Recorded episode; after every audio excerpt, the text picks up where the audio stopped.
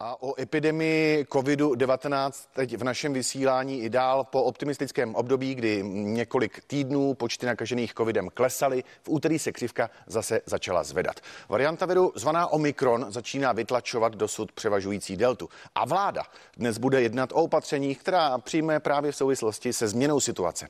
Co nás eh, čeká, na co se máme připravit? Teď proberu se dvěma odborníky, biochemik Zdeněk Hostomský na straně jedné a lékař Milan Kubek na straně straně druhé. Pánové, dobrý den a díky, že jste přijali naše pozvání.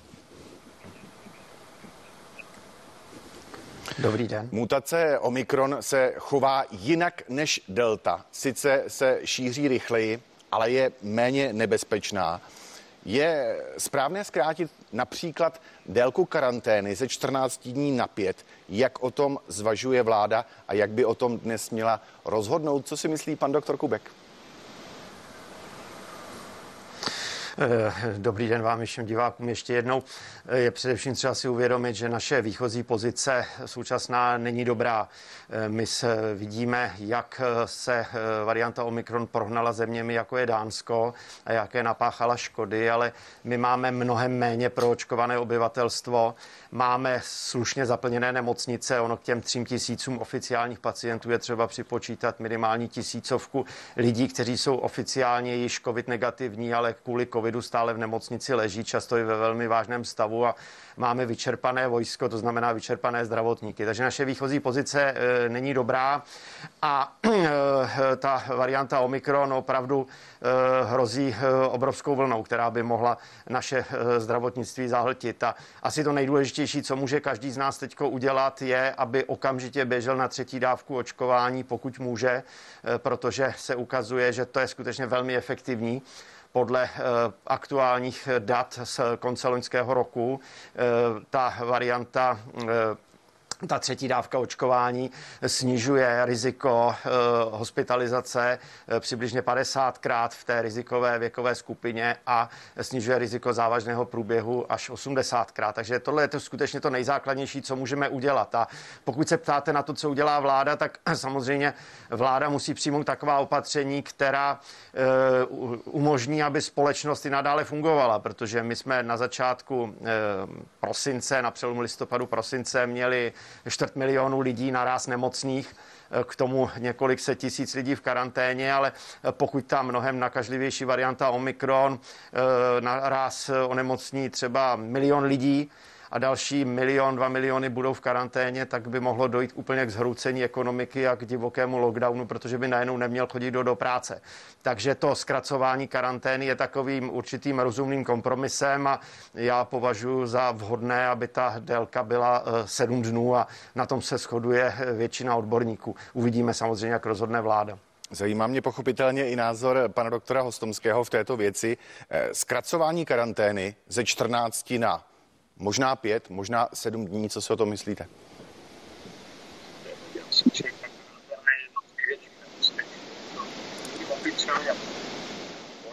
Nezlobte se, pane doktore, já do toho vašeho mluvení vstoupím velmi špatně, vás slyšíme. Jestli lze něco udělat třeba s vaším mikrofonem uh, na vašem počítači?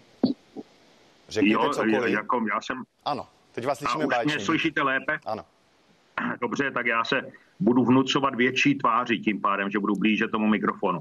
Takže já si myslím, že ta karanténa je právě to skryté nebezpečí pro celou situaci, protože ono to vypadá nebyvinně, budeme co nejvíce testovat, ale jakmile každého pozitivně testovaného pošleme do karantény, tak s tou variantou Omikron musíme počítat s tím, že to může být klidně třetina populace. Znamená, v podstatě oficiálně nezavřeme školy, ale třetina žáků a některé třídy budou úplně uzavřeny, provozy, podniky a, a všechno. Jinými slovy, já si myslím, že ta karanténa je přehnanou, přehnanou reakcí. Samozřejmě je dobré ze 14 dnů to udělat na 5, ale co to udělat na nula?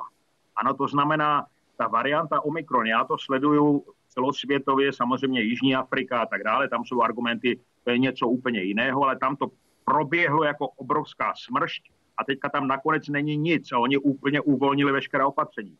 Sledujeme Velkou Británii, Dánsko, kde to je velice dobře dokumentované. Ukazuje se, je to daleko nakažlivější samozřejmě než předchozí varianty.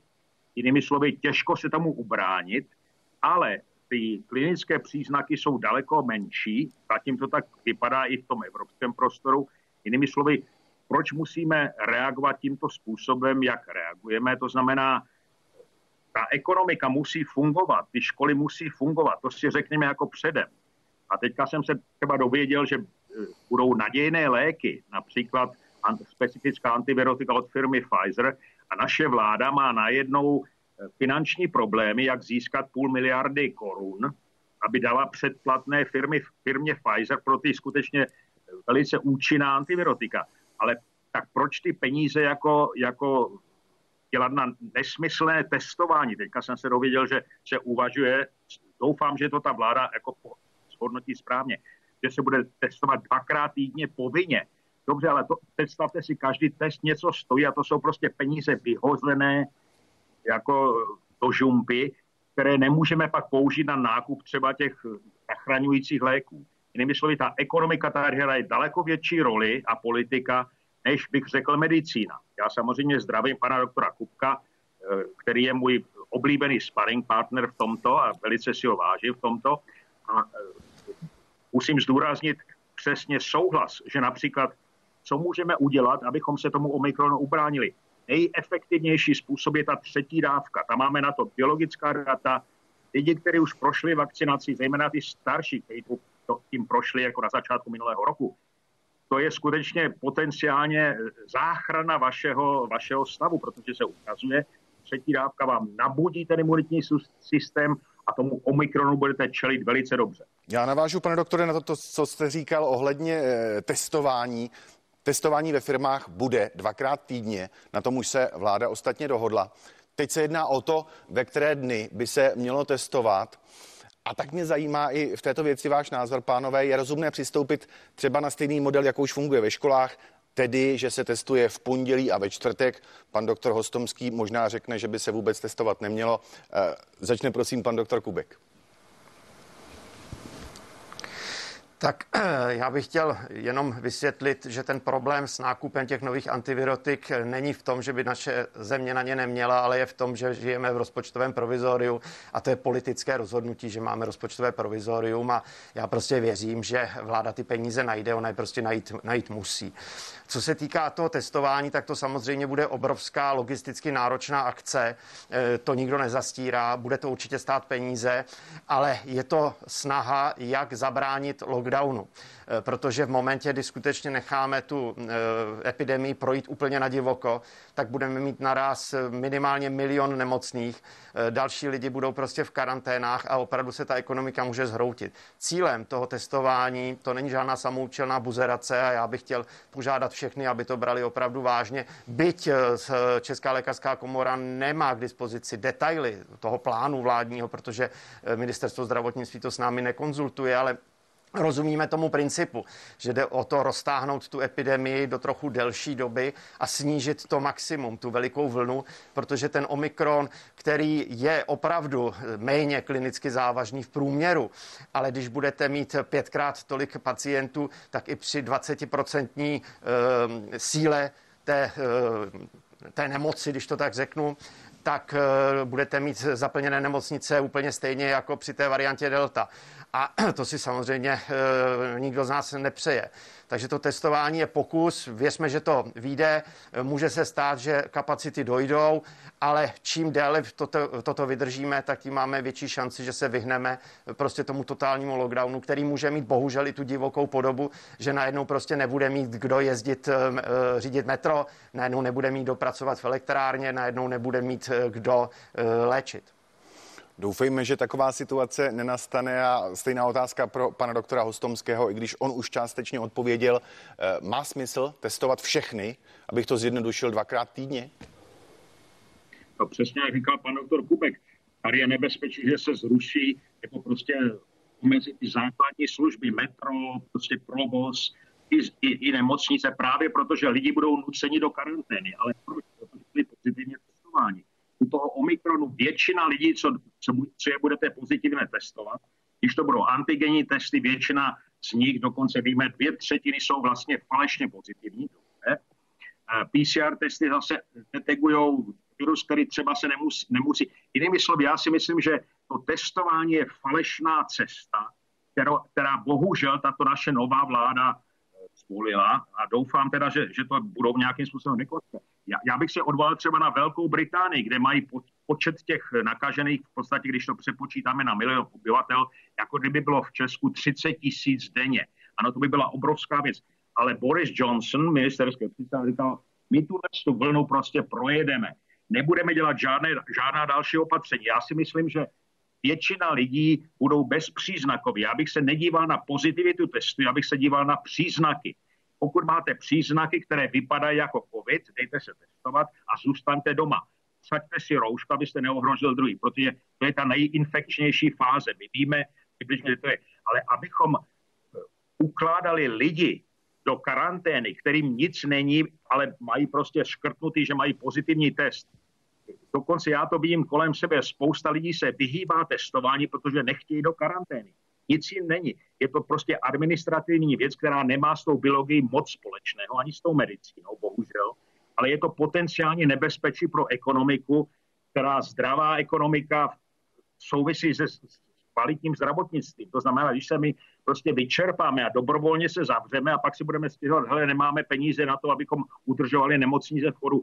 Já si myslím, že tohle je nebezpečí. Já jsem zklamaný s tou naší vládou, která proklamovala, že bude pravicově orientovaná. Spousta věcí jsem ale tahle ta povinnost povinného testování dvakrát týdně pro všechny firmy a podniky, to si myslím, že je falešná cesta a neodpovídá těm datům, které o tom Omikronu víme.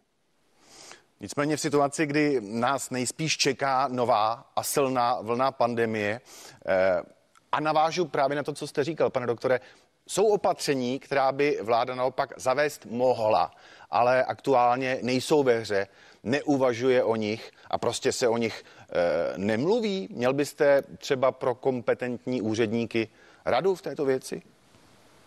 No tak samozřejmě máme tady víme, že některé monoklonální protilátky přestávají fungovat proti Omikronu, tak musíme urychleně získat nové formy protilátek, které fungují. Musíme urychleně získat ta antibiotika, které fungují. To víme, ten Paxlovid nebo ten Monopiravir. Prostě to jsou jasné věci, které zabraní, ale musíme vycházet z toho, ne, že jestli se pozitivně testován, ale musíme vycházet z toho, máte příznaky, máte symptomy.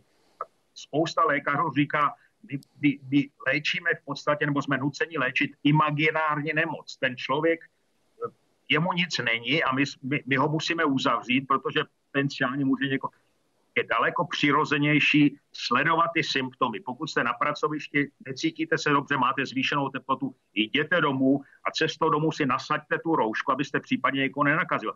Ale s tím omikronem to vypadá, většina lidí to zvládne sama doma a samozřejmě čím, čím dříve budeme mít ty antibiotika, tím lépe. Stejná otázka pro eh, prezidenta České lékařské komory, pane doktore. Jsou opatření, která by vláda mohla zavést, ale třeba nejsou aktuálně ve hře? Tak samozřejmě alternativou k tomu plošnému testování je prostě lockdown, to znamená totální přechod na home office, omezení kontaktů mezi lidmi na nezbytné minimum, tak, aby chodili do práce opravdu ti, co musí a zrušit veškeré aktivity společenského charakteru.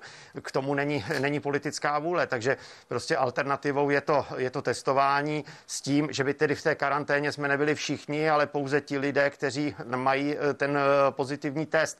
Takže já si myslím, že to, co vláda volí, je prostě, ano, je to určitá kompromisní cesta, ale může to prostě, může to prostě výjít. Samozřejmě v ideálním světě už bychom tady ta zmiňovaná antivirotika měli, ale my je tady budeme mít nejdříve za několik týdnů. To znamená, pro tu stávající vlnu to zase bohužel žádný zásadní význam pro nás mít nebude.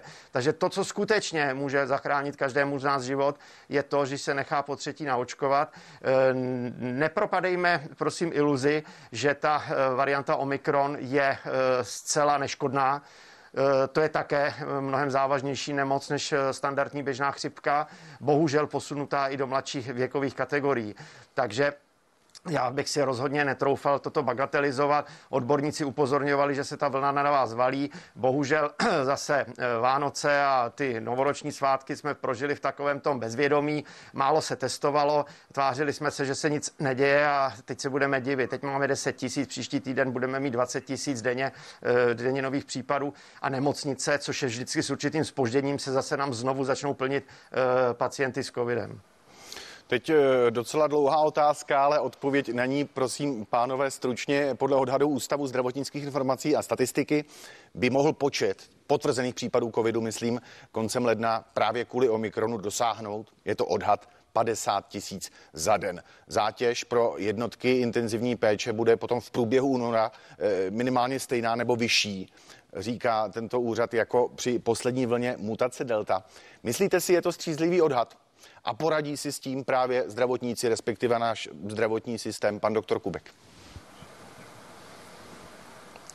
Tak já si myslím, že to je spíš podstřelený odhad, eh, který se naplní v případě, že nám selžou testovací kapacity. Pokud budeme eh, dostatečně testovat úměrně tomu počtu eh, nakažených, tak ty počty odhalených případů budou vyšší. Samozřejmě zdravotnictví to zvládne, ale je otázka, za jakou cenu. To znamená, jak kvalitní bude péče, kterou budeme schopni poskytovat, eh, jaké šrámy si z toho odneseme, nejenom my zdravotníci, ale jaké šrámy si z toho odnesou ti lidé, kterým se nedostane tolik potřebná zdravotní péče, protože třeba si připomenout, že zdravotnictví je zdevastované, je to jako krajina, kterou dva roky už přechází covidová fronta ze strany na stranu. Prostě zdravotníci jsou vyčerpaní a dopady na zdravotní stav populace jsou samozřejmě závažné. Jsou to nejenom ty desítky tisíc lidí, kteří mají následky po prodělaném eh, covidu, ale jsou to další desítky tisíc lidí, kteří nedostali potřebnou zdravotní péči, ať už protože se báli do nemocnice jít, anebo prostě, že jim ty zákroky a vyšetření byly odkládány. Takže prostě mě mrzí, že vláda i tato eh, se chová tak jako ta předcházející, to znamená, že nám moc nepomáhá, všechnu tu zodpovědnost za boj s epidemí přehazuje na zdravotníky. Díky obrovskému nasazení zdravotníků zatím nebylo nutno jak si ekonomiku úplně zavřít, ale prostě otázka zní a oprávněná otázka, jak dlouho tak toto vydržíme. A my bychom očekávali ze strany vlády mnohem větší podporu, než jaké se nám dostává. Stejná otázka pro pana doktora Hostomského. Když připustíme ten odhad 50 tisíc nakažených denně, myslíte si, že to zdravotníci budou zvládat? Já si myslím, že je to naprosto falešné se zaměřovat na počet nakažených. Dobře víme o té variantě Omikron, která sem přijde za chvilku a bude to taková smač. To bude strašně moc nakažený, protože tato varianta se vyznačuje tím, že je třikrát, čtyřikrát nakažlivější než třeba ta delta. To znamená, tomu se téměř nevyhneme. Každý to nějak dostane. Ale na druhé straně klinicky má menší příznaky, to znamená samozřejmě při větším počtu nakažených, ten argument znám, se může stát, že počet eh, těžce nemocných nebo na jípkách a tak dále se zvýší, ale nezvýší se jako úměrně tomu, o kolik více je nakažených. To jsou zkušenosti i z té Velké Británie, i z Dánska.